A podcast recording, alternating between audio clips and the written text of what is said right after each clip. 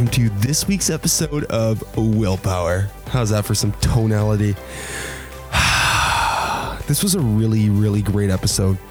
It was an amazing conversation with a really beautiful woman who has some very um, powerful insights and some great stories, and went through some things that uh, none of us, uh, and I'm speaking about, or talking to rather, um, you know, the new generation, the youth, me, you listening if you're youth, uh, went through things that we'll probably never have to experience. God forbid. And um, so this woman was named Diana Cole, is named Diana Cole. And she went through uh, the Japanese concentration camps during World War II. Uh, she was born during that time period. Originally was uh, from the U.S. and then moved up to Canada. And she's got some really powerful stories to share again, and some great insights. And uh, if you're looking for some some truth, if you're looking for some genuine conversation, you know those conversations that last like two hours or more, um, and you don't even realize how much time has gone by. This is one of those, and I hope you enjoy this. And here we go. Without further ado, this is the episode that I did with Diana Cole.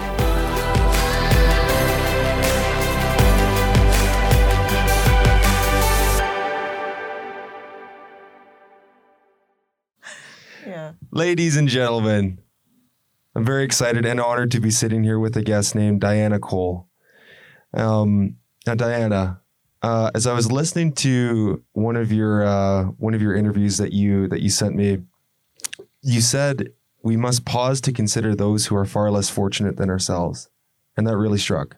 That really stuck out to me, and that's uh, I think that's going to be kind of a theme for our conversation here, and I think it's really it's really val- valuable to add that kind of perspective. Well, thank you. Yeah. Um, so why don't we start off with a little bit of a history for yourself, where you came from, a bit of your story, and then kind of lead up to where you are now and just let the audience know who you are. Wow, that's a tall task because I'm 76 years old now, but I will try to be brief. Um, I was born in a concentration camp during the Second World War in Idaho, and I spent about a year and a half there, and then my family uh, was released, and we were relocated to Chicago. Although my father wanted to return to Hood River, where all my siblings were had been born and raised.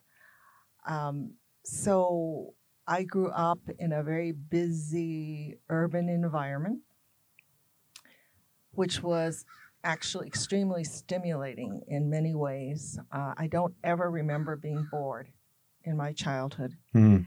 and um, but it was also very stressful because everyone in my family had been traumatized by the incarceration and they were having a great deal of stress um, trying to reestablish themselves in, in a very foreign environment and so i didn't see my mother uh, hardly at all.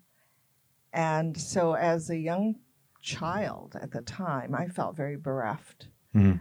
And um, I was left in the care of my 80 year old grandfather, Mhm. who tried his best, but there was such a gap in age and in culture that I don't think we really truly bonded in a conscious way. We may have bonded in a subconscious way, Mhm. but um, I can't even recall a conversation that we had. Mhm.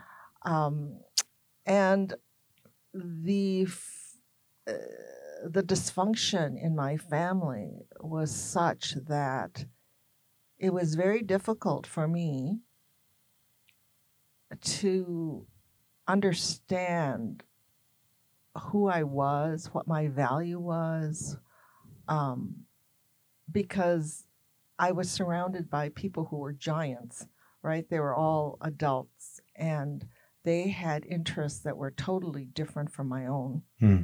And um, and there was a, a great deal of competition in my family, so um, which I feel was actually detrimental. I feel like a lot of people listening can relate to that. Yeah, I can relate to that. Can you? that yes. Just that feeling of you know your parents or uh, mentors or older people having different interests than you, and you trying to find your way through that. Yeah. Yeah. So it's Wow. uh, interesting to hear that you experienced a lot of that, even then growing up in the environment that you did. Mm-hmm. That you feel that in Canada. Mm-hmm. Um, yeah, and my parents, of course, were a lot older than I was. They Mm. were old enough to be my grandparents, Mm. and they were born in Japan. Mhm. And so their values were completely different than the values that I was sort of absorbing Mhm. through the media and through school. And it was difficult for me to really navigate.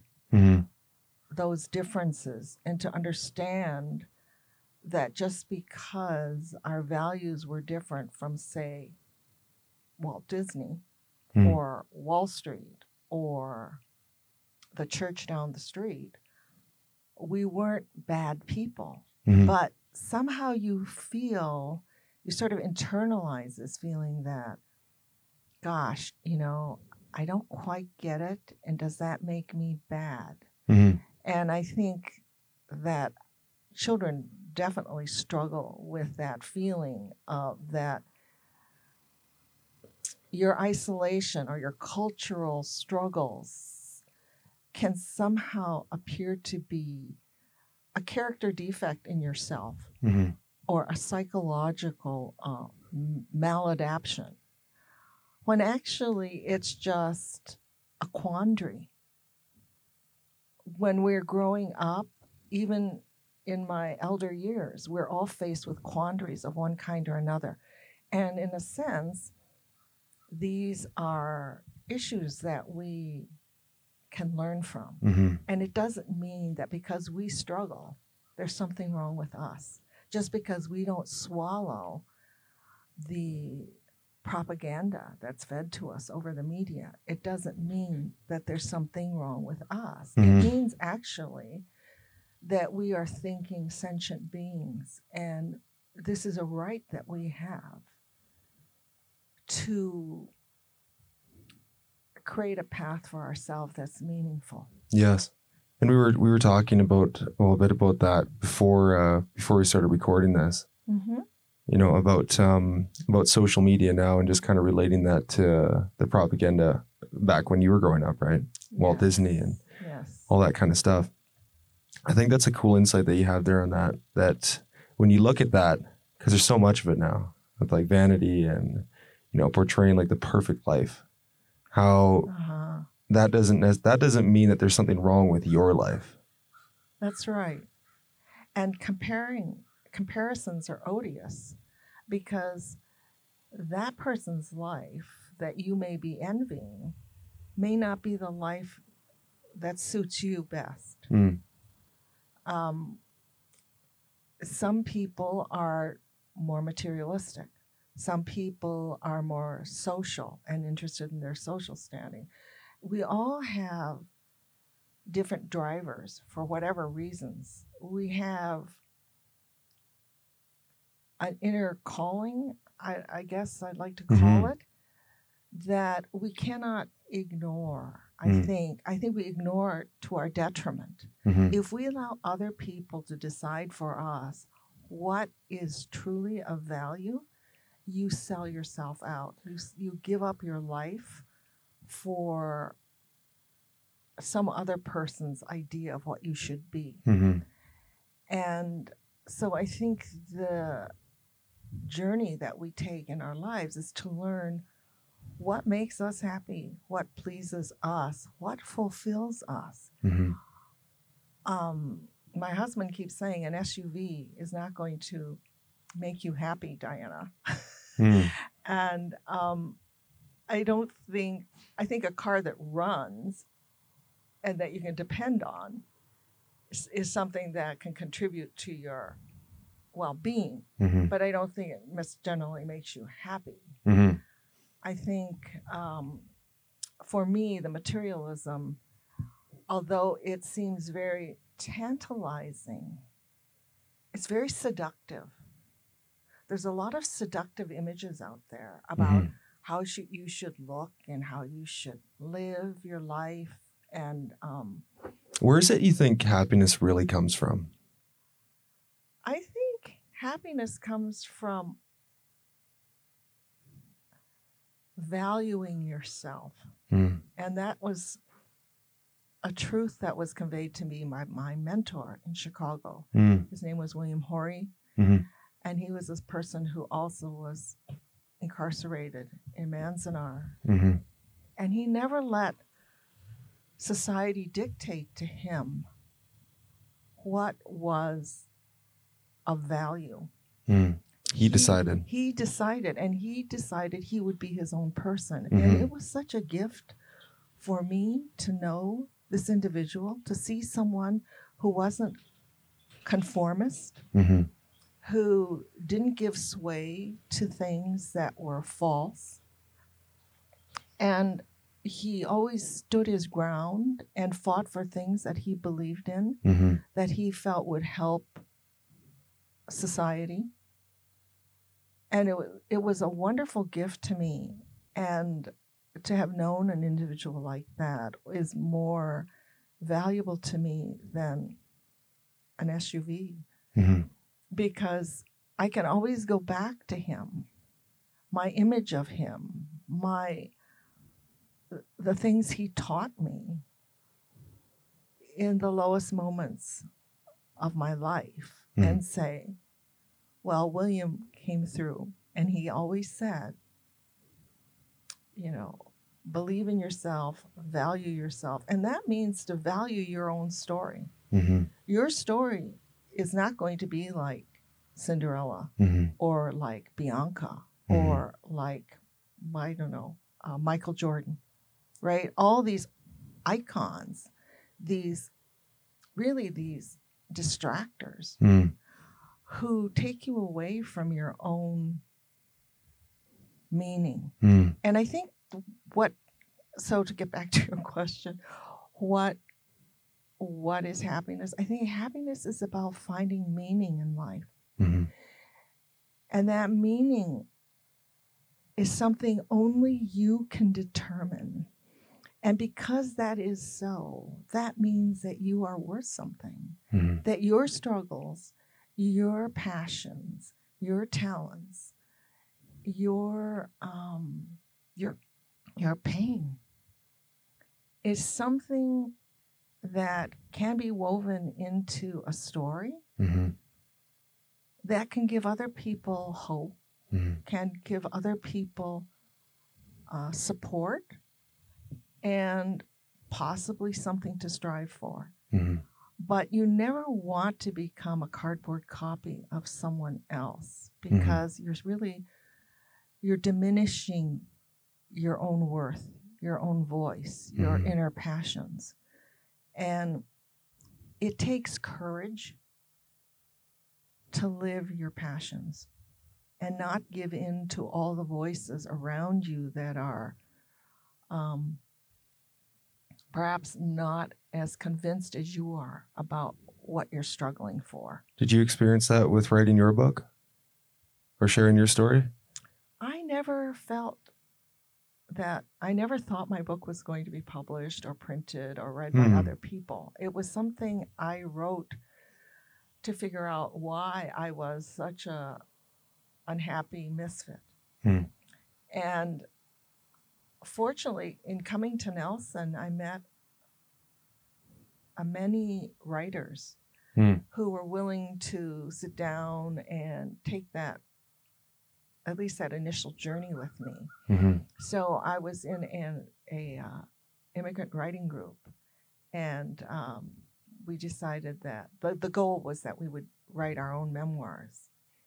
And so it was a nice, intimate little group that was very supportive of each other's efforts. Eventually disbanded, but it got me started Cool. on writing this story, and so I have to thank Nelson for that. hmm Um, but I never intended to take it to where it's gone. Mhm. And That's interesting that you um, Like you didn't you didn't foresee it getting to the point where it is now when you were in that group at all. No. So this wasn't even really that expected or planned. Oh, not at all. Wow. Not at all. Yeah. Um, Maybe tell uh, tell the listeners a little bit about uh, where your book's at now. where are my books at? Yeah, like how yeah how far you've come Oh, since those since those initial Oh, meetings. That's very kind. Um, I received a twenty-five hundred dollar grant from CKCA, uh, which is the Columbia Kootenay Cultural Alliance, and uh, and so this gave me the um, financial support to self-publish. Hmm. And after self-publishing and launching, um, I also was the happy recipient and surprise recipient of the uh, Richard Carver Award, which is an award given to emerging writers. Huh. And um, I've done presentations throughout the Kootenay in different venues, mostly the public libraries, but also at Touchstones and at the Langham. And I've taken it to Toronto, where I gave a presentation at the Japanese Canadian Cultural Center. Wow, that is so cool. It was And you never expected any of that to happen. no, no, not at all. That's that. See, that's that's such a cool thing when you're doing something that you like to do. Like initially, that was something that you wanted to do was share your story, right? Yes, I Yeah. think we all do, or Yeah. especially someone like myself who likes to communicate Yeah. ideas. Yes, It's so cool to see it flourish, especially when you didn't think it would. Yeah, and I, I, it was a surprise, and it was very gratifying. And of course, I had support from people in the community who had connections in Toronto, and my brother who had uh, a friend um, Mhm. who was a professor at the University of Hawaii. So I gave a presentation there.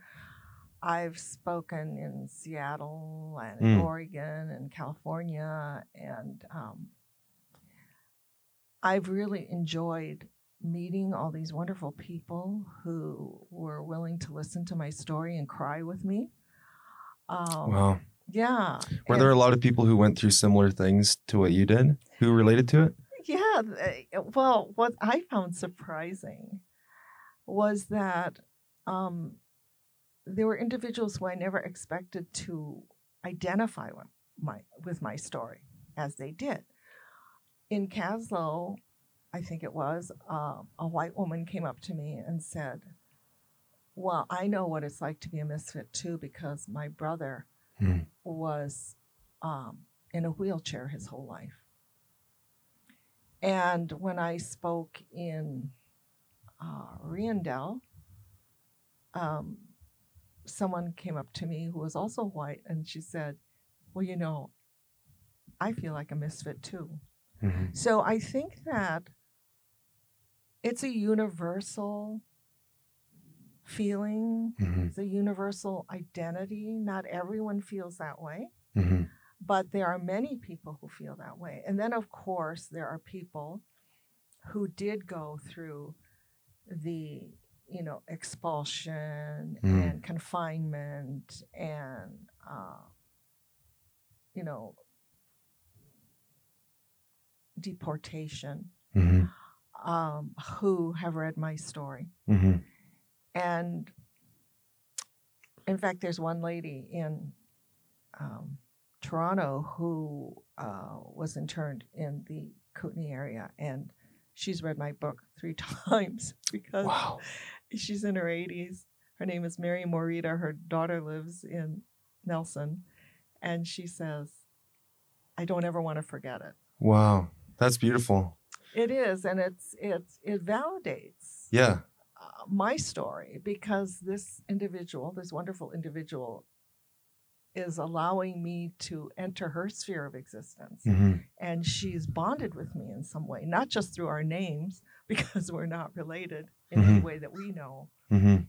but that she found my story of significance. And of course, there's things that she's told me about her life that, you know, enhanced my understanding of the Japanese Canadian experience. So, Yes, I, I'd really like to touch on that, the experience, and um, if you could tell us a little bit of the the history here locally, you know, because it happened right here.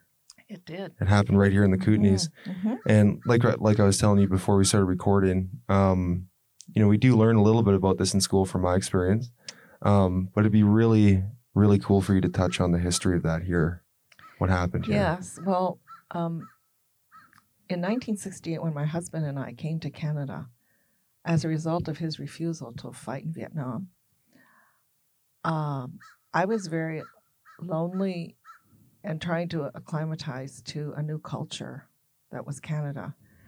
And I managed to pick up a book by Ken Adachi called The Enemy That Never Was. And it just blew me away.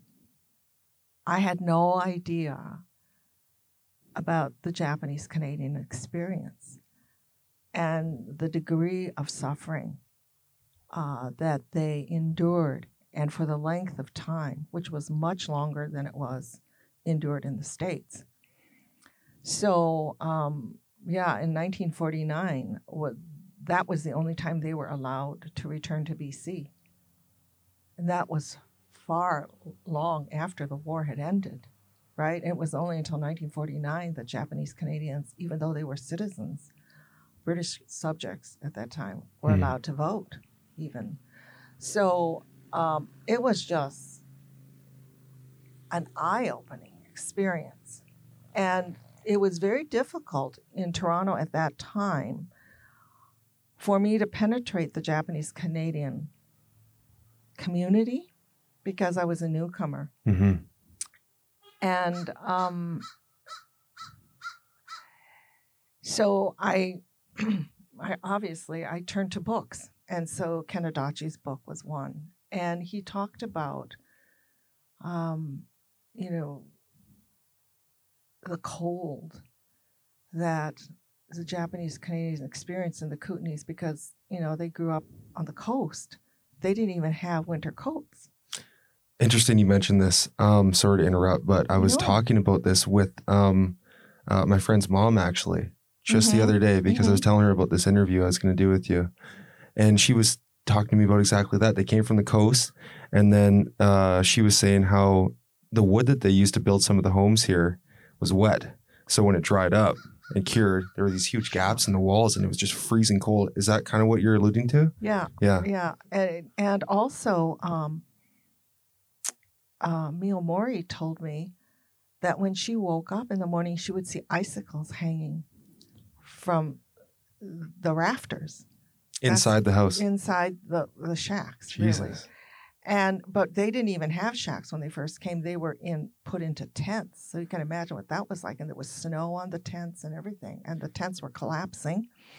And so and then they were given these this green wood to build their homes. And I believe they had to pay for that. They had to pay for that green lumber. And um, it, so this was really one of the biggest differences between the the uh, confinement of the Japanese Canadians uh, as opposed to the uh, expulsion of the Japanese Americans was that the Japanese Canadians were expected to pay for their incarceration. They had to pay to be incarcerated. Exactly. They and had- this is after the war, right? this was during the war. So during World War II. Yeah. So they had to pay for their own food and they had to buy their own supplies. And they were starving the fir- in the first year because n- none of the local farmers would sell to them. Because of the racial issues, Yes. the divide. Yes. Yeah. And then w- the Doukhobors wondered, I wonder how those people are doing. This is how I was told the story. Hmm. And so they went to the camps and started selling vegetables to them. Wow. So the Doukhobors had compassion for them. Yes, having Seems like when no one else did. having been discriminated themselves, right? In Russia and in Canada. So they had some empathy for them. Exactly. They could identify with that experience of, you know, political oppression, Mhm. basically. And so eventually things got a little bit better. But David Suzuki says that first year was really bad. And it wasn't until the Doukhobors came that they were actually able to eat. And many uh, people don't realize this, but many Japanese Canadians perished in those camps because they were malnourished they were freezing, and so they developed TB. And so after um, the war was ended, uh, New Denver was turned into a sanatorium as a result of the number of people with tuberculosis Wow. in the camps. And, and I think there are at least 200, if not 400 deaths that have been recorded. I can't remember the exact statistics. All from the poor conditions. Yes, and and this is not often discussed. Mhm. And and then um, it, and then when the war ended, uh, and people were expecting to return to the coast, they were told, "You have to get out of BC. You can either get free passage to Japan, or you go east of the Rockies." So that's why many of the Japanese Canadians ended up on sugar beet farms because they did not want to have to go to a country that like two thirds of them had never seen. Right? Which was Because were- Japan for them? yes. Yeah. Because they were born in Canada. Right. Two Yeah. thirds were born in Canada and were British subjects. So, uh, the, so there, the um, the Murakami family, which is a very famous family from S- Salt Spring Island, they said they wanted to stay in Canada because they wanted to get back to their property on the Salt Spring Island, and at that time, they had not realized that their property had been sold off Mhm. by the public guardian, who had promised the Nikkei, which is another term for Japanese immigrants, that the property would be held in trust. But instead, they went and the, the government sold the property off for pittance to many white veterans.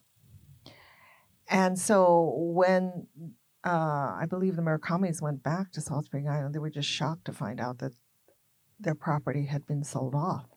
And when they asked whether they could buy it back, you know, they were, their offer was refused, and so they ended up with marginal land that they had to then rework and rebuild. But before um, they had been incarcerated, they were flourishing. That family was doing extremely well on Salt Spring Island.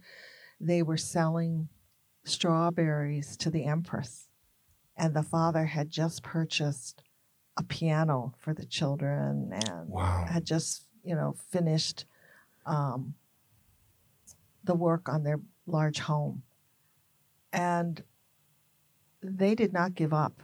These are extremely um, tough samurai spirit people know, they Mm. come from the samurai class in japan and, Mm. and so there's this sort of um, allegiance to a code of ethics which is called the bushido Mhm.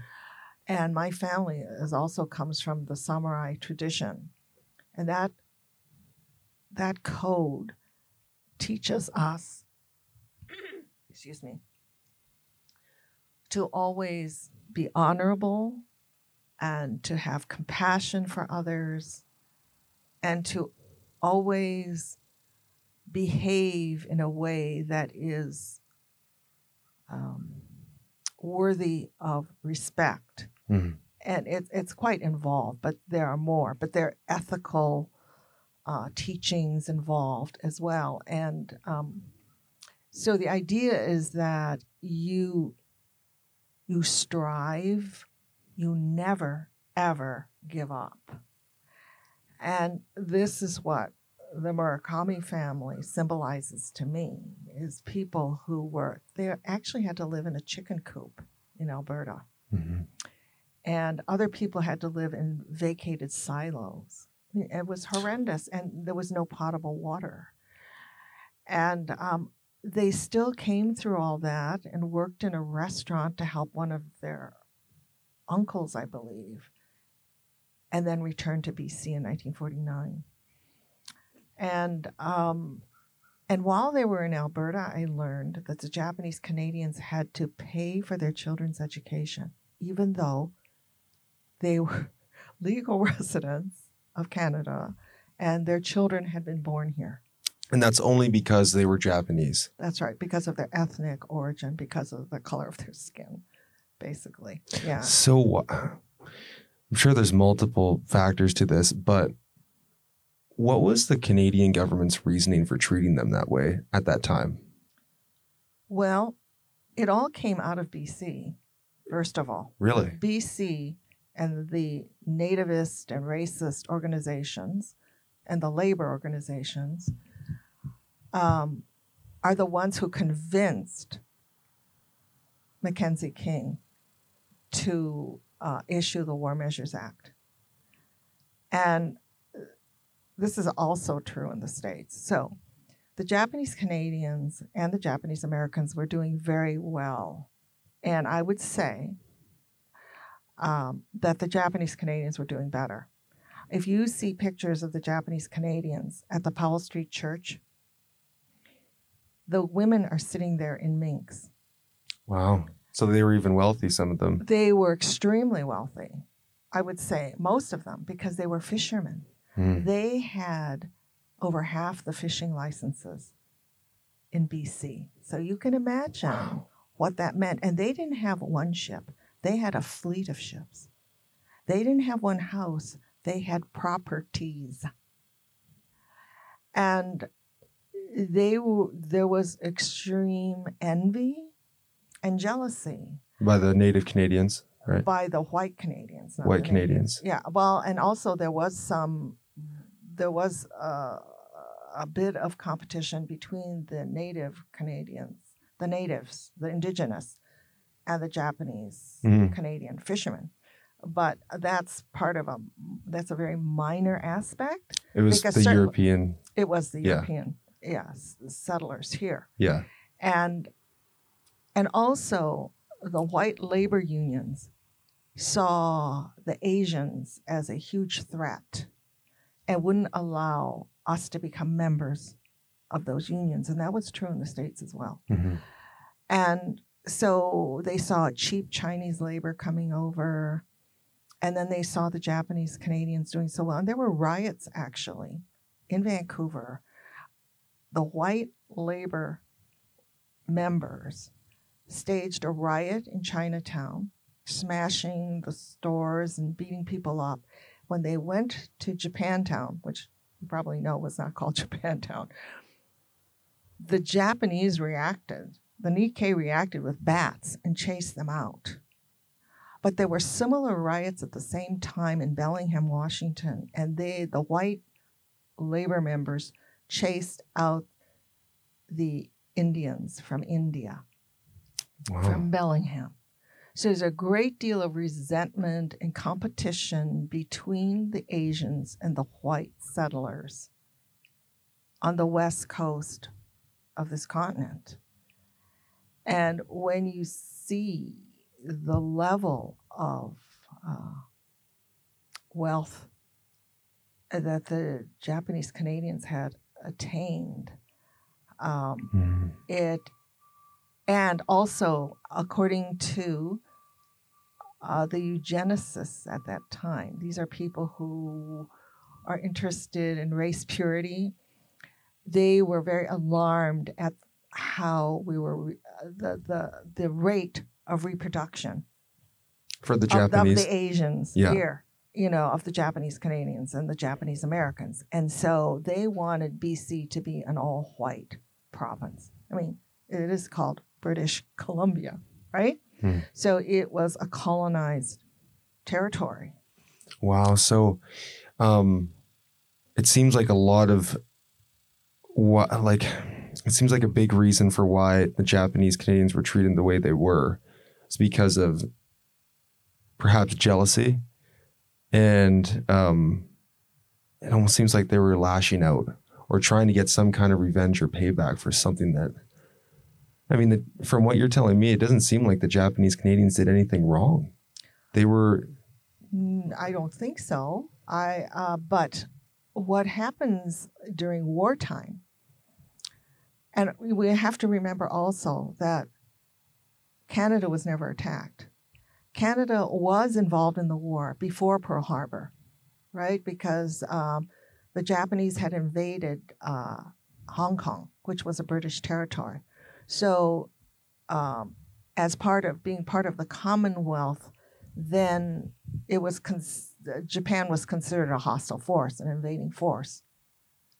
And Japan was trying to extend its influence in Asia. And um, the United States was very reluctant to get involved in the Second World War. The people were. And so Roosevelt didn't have much of a base to declare war.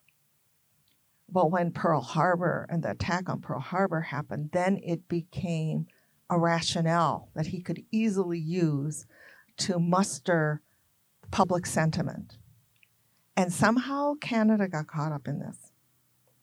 And that has that area has not been fully um, investigated. Hmm. But there appears to be collusion because when the Japanese Canadians were deported, I believe it was in 1945 or 46, 4,000 were deported from BC to Canada.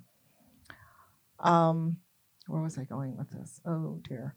Um, no, it seemed. oh Um, yeah, okay. The collusion. Yes, the The- collusion. Sorry, sorry. That's I, I got back there.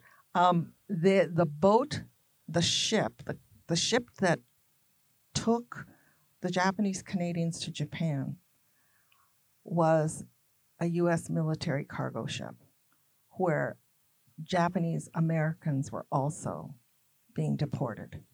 So there had to be communication going on between the two countries, and there had to be some collaboration. At least we can prove that there was with regard to the deportation of the Japanese Americans and Japanese Canadians.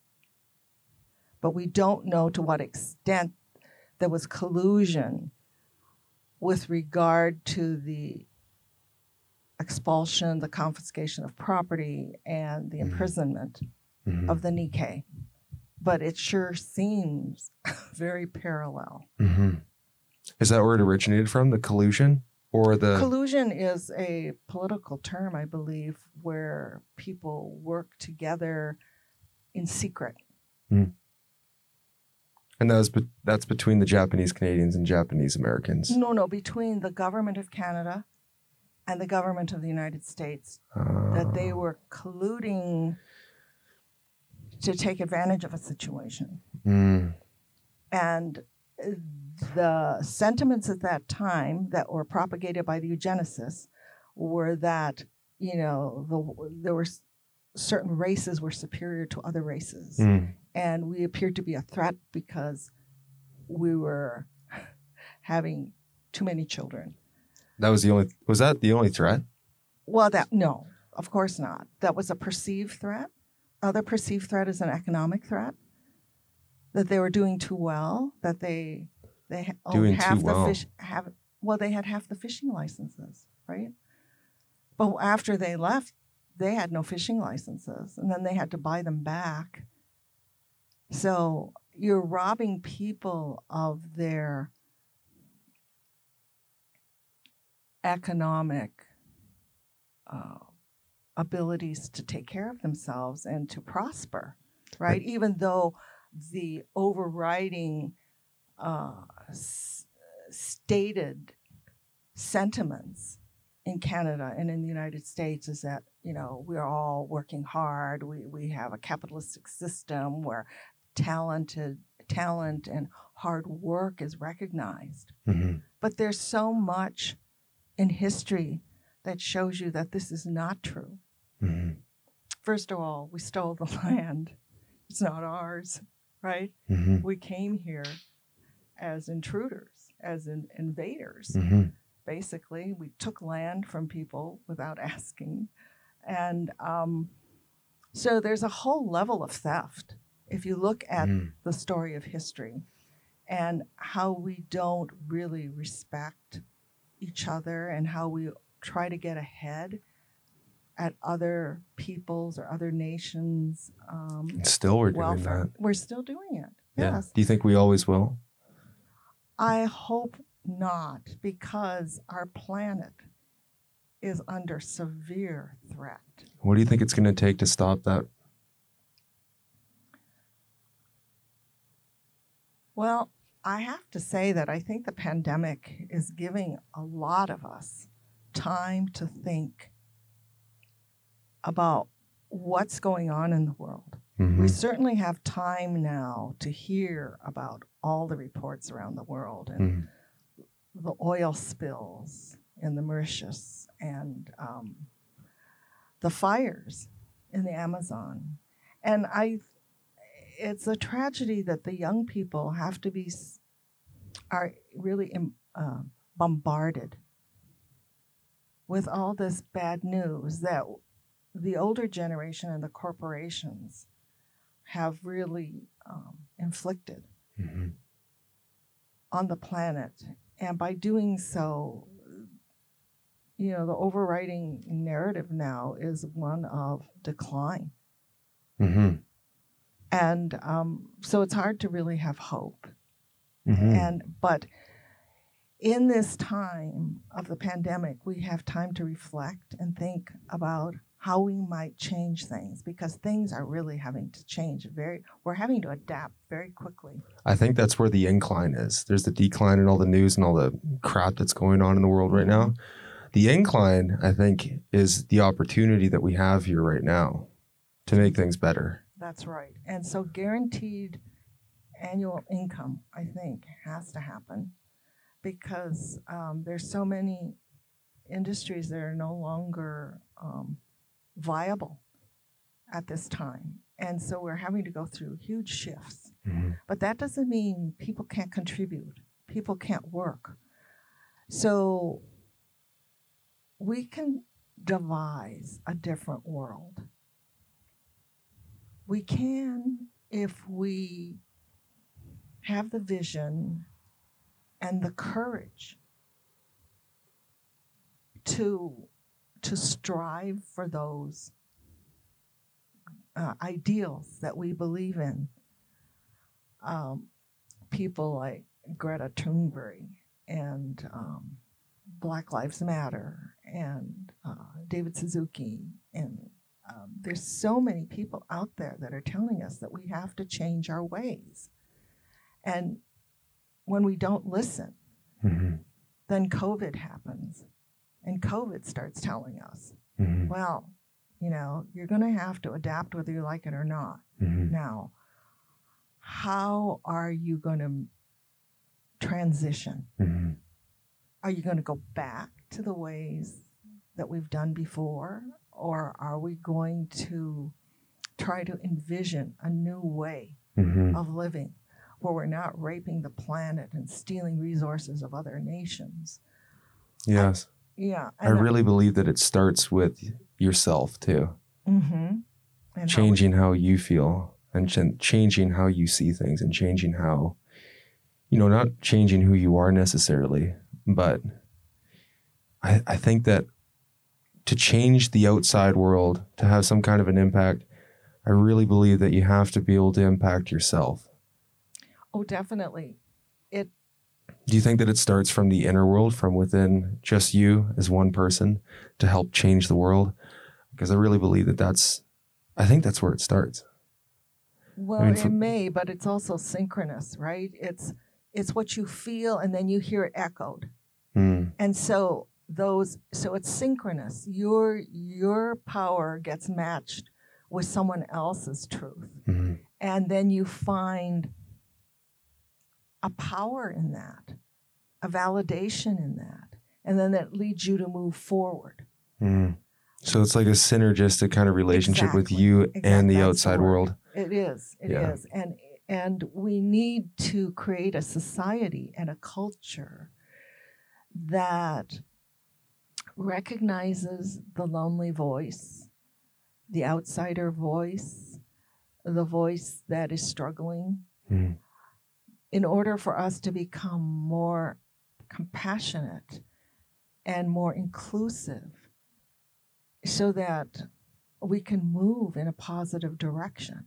If we deny the value of other people, we are going down a very destructive path, in my view. The, the rewards are probably immediate but they won't serve you in the long run. Mhm. And so, one of the questions you asked me about was love. And I think love takes courage. I think and and that courage comes from a belief. And you often don't have anything around you to um, foster that belief. There may not be evidence, Mhm. but just because there's not evidence, it doesn't mean it can't happen. You just have to be in it for the long haul, Mhm. right? And when I came to Canada in 1968, I had no idea that I would be here in Nelson, sitting at Gyro Park, talking to you about things that are meaningful to you, things that are meaningful to me. I could never have envisioned it. But it had, had it not been for the love my husband felt for the Vietnamese people, that he knew he couldn't kill them, that he couldn't do the wrong thing. And so we had to leave the country of our birth and come to Canada to a new world, to a new nation, and make a new life. We could never have envisioned this. And yet now, when I meet Vietnamese people, I don't have to feel guilty. I don't have to feel shy. I feel like I have a bond with these people. And I've met so many wonderful Vietnamese people here in, in Canada and in Toronto specifically who taught us about the I Ching and taught us about feng shui and taught us about what it meant to be Vietnamese Mhm. when when the South when South Vietnamese fell. And so Canada is the meeting ground for for so many people all around the world that you don't get necessarily in the states. They call the states a melting pot, but I think there's far more diversity in Canada. There is because we, we're. I think that we're a lot more cohesive here. hmm I think there's less divide between them, between the different races and the between the different ethnic groups, as opposed to the U.S. Well, certainly there wasn't slavery, but also because you were part of a commonwealth, Hmm. you're already part of another community, another political community, where the United States is always talking about the individual and them. You know, Hmm. God bless America and Individual America- freedom. right? All that stuff that really is um, kind of detrimental to. It is detrimental to the sense of community as a whole. right and to our sense of responsibility to others right and and war is an industry and it's an industry that has to end. And so canada selling armaments to saudi arabia in my view has to end. We cannot promote peace if we are selling and manufacturing armaments. We cannot believe in our fellow man if we are willing to create tools of destruction. And the number of guns in the United States has just really enslaved the people there because you're living in a constant state of fear and you're afraid to speak out. So, how is that liberty if you're living in constant fear of being shot? Guns and violence are antithetical to truth and democracy Mhm. and love. And and so believing in love takes courage. And so when my sister was um, expelled, along with all the rest of my family, on her birthday, on May 13th, 1942, her best friend, Margie Bryan, who was white and of German extraction, showed up at the railway station where my family was going to be transported from with a birthday cake. Now, that little girl, Margie Bryan, showed up with her mother They were both white, and they're standing there on the platform talking to my sister, who is considered the enemy, the despised people. Surrounded by military, by soldiers carrying guns. And she offers my sister a cake. To this day, I don't know if I would do I would be brave enough to to put myself in that vulnerable position because certainly by showing up there they could have been shot they could have been um, shunned by the community of hood river oregon and yet they showed up and so my sister boarded the train with that birthday cake and when we my family was confined in tule lake california in a concentration camp there, which is in Northern California. It's on the border, sort of, uh, between Oregon and uh, California. Margie Bryan and her father came to visit my sister, Flora. And my sister stood, Flora, on one side of the barbed wire, and Margie Bryan and her father stood on the other side. And that takes courage. Uh-huh. It takes thinking out of the box. It's it's an act of love. In spite of all of that hate and all of that conflict, there, I think that fe- that fence kind of symbolizes that. Yes, the barbed wire. To be able to do that in spite of everything that was going on, despite all the pressure, Yes, that's a beautiful thing. it is. And they reached through the fence and and held each other's hand and talked about how they missed each other Oh, wow. and and talked about how they would see each other again. And these are the stories that inspire and show us that there is goodness in the human spirit if we are willing to act on our best impulses you know, out of love and kindness and respect for the other. And uh, that's one of the stories I tell um, wherever I go because, and and it wasn't, you know, these acts that Margie Bryan did or performed as as a testament to her love for my sister Flora was even followed up all through the camp days because they corresponded with one another. hmm And then when Margie Bryan was dying in Hood River of cancer, she told her husband, When I die, I want you to marry a Nikkei. And he did. Wow. So that was a belief. She had a belief and she was willing to live it and she was willing to teach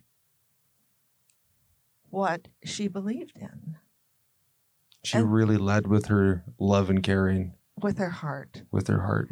And did you know that the heart emits more energy than the brain? Mm. This is what scientists have found. So if we act from the heart rather than from our cerebral, we may actually be able to cause more change to happen Mm. than if we just use our ideas. Mm. So through actions, through Our caring, our love, and our Yeah, spirit, who we really right. are. that's it. It's interesting you mentioned the Mm-hmm. the heart. I have this uh this like guided meditation thing I did, and Oh, it's actually on the a couple episodes ago. Something that I learned. It's uh just an exercise where you place your hands on your heart and you feel your heart, like you physically feel it beating. Close your eyes and you think about all the things that you're grateful for, and that that kind of puts you in that state of acting from your heart. And it's a beautiful thing. It's almost like you're all that negativity and shit just goes away. And like you're saying, the action, I think the actions you take if you lead with your heart will probably lead to better things. yes. Yes. Mhm. And so by putting your hand over your heart, you're acknowledging and reminding yourself, Mhm. right, of your best self. Uh, reminding yourself to give acknowledgement to your best impulses. Mhm. And um, I think that's the hope. Mhm. And um, yeah, and my sister Betty had a teacher. Her name was Mrs. Heaton, and she was her second grade, my sister Betty's second grade teacher in Hood River. And when we were in, when my family was in Tule Lake, Mrs. Heaton took a trip from Hood River to go see my sister Betty and Johnny Tamino, who was a, also a Nikkei student in her class. She Mhm. wanted to see how they were doing. So these are acts of kindness, you know, that people go out of their way to acknowledge the significance of your life, Mhm. that you're not going to be forgotten, even though you are, you know, put away Mhm. in a camp. And um, And yours will not be forgotten. yeah, and that's that's what that's what that's what friendship is, right? Friendship is acknowledging the importance of you, your life, your values, and it's it's friendship is also an act of faith. Mhm. You know, I don't want to sound re- too religious about it, but it is. You you're you are you are investing yourself in the life of another person because you believe that something good is going to come of it. Not it's necessarily a deal, Yeah. right? Although people network for those things. But what I'm talking about is true friendship when it's Mhm. heart to heart, like that. Like did- Nancy, Nancy and yeah. Margie and Flora. Mhm. How do you think we can act more from our heart? Act more from that place of love and caring, and maybe even experience a better quality of life that way. Well, just like anything, I think it takes practice. It takes listening. And like you say, just acknowledging the fact that you have a heart by putting your hand over your heart reminds you, it reinforces to yourself what is of value, what really is the energizing force in your body. Mm-hmm. And it is, it is the heart. And then there's all the symbolism surrounding the heart which is love and kindness and Valentine's Day and all that stuff, right? Mhm. And um, and I think when you act from that, then you keep doing that. You keep acting out of a belief.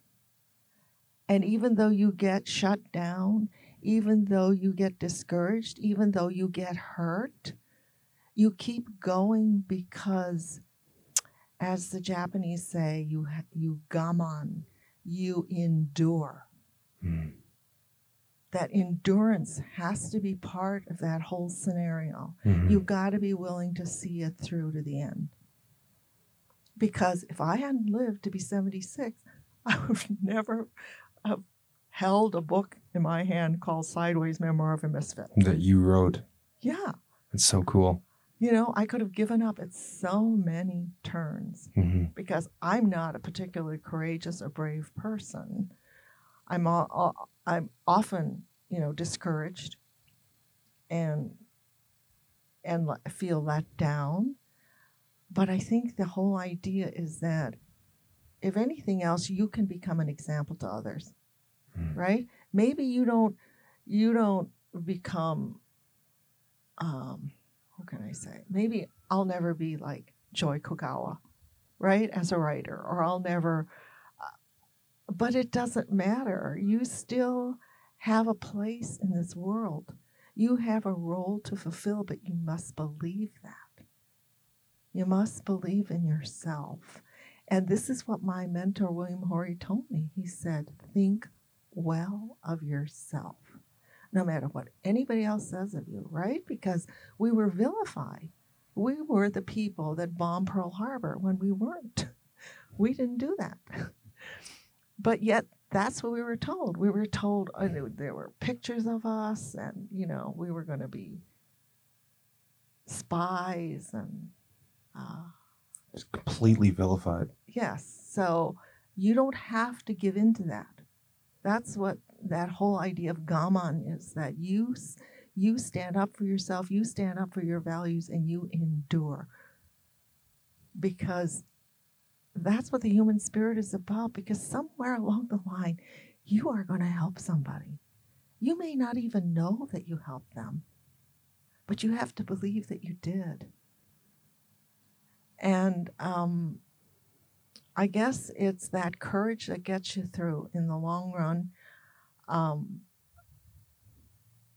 and of course, my love of the arts that I I um, was really engendered in me in Chicago by the mm. piano, my piano teachers, by you know the Art Institute, by the Chicago Symphony Orchestra, the ballet, the Russian Bolshoi, Bolsh, Bolshoi ballet, all these things.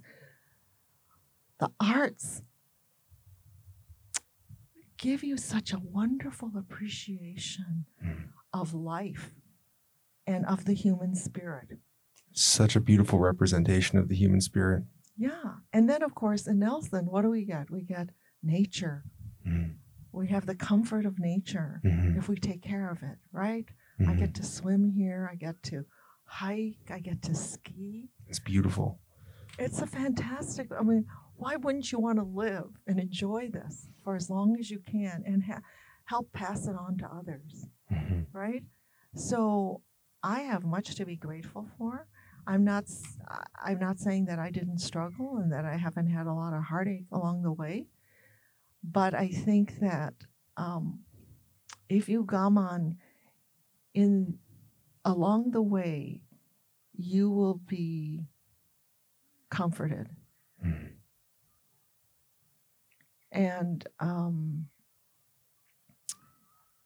yeah, I, I I have a lot to be grateful for coming mm-hmm. here to Nelson, the writing community, the the arts community, and um, the encouragement that I've received here, and of course the Columbia Basin Trust. Mm-hmm.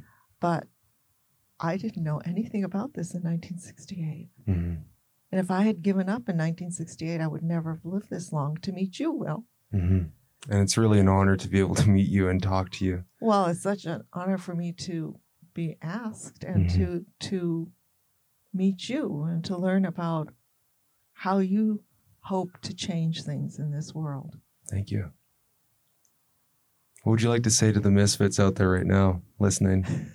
Gaman. Gaman. Endure. Endure. There's a place for you. Mm. Diana, thank you so much for coming on the show. Thank it's you. It's really been an honor and a pleasure. And more of a personal note, I've learned a lot from this conversation and it's really touched me. So I really have to say thank you. Well, thank you much. for listening and thank you for the opportunity. Mm-hmm. And I hope you'll be my friend I look for it. I, I know I kept thinking I want to keep talking to you about this stuff after the show. well, we will. Awesome. We will. Thank you very much, Diana. Thank you.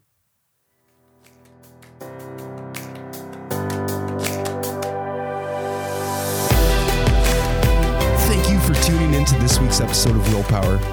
If you have something that you would like to share with the world, an important message, or something that you would just like to get out there, let's get in contact. Shoot me a message and let's have a conversation and share your wisdom with the world.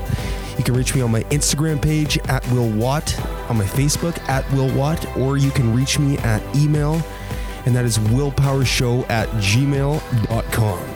We'll see you on the next episode, guys. Take care.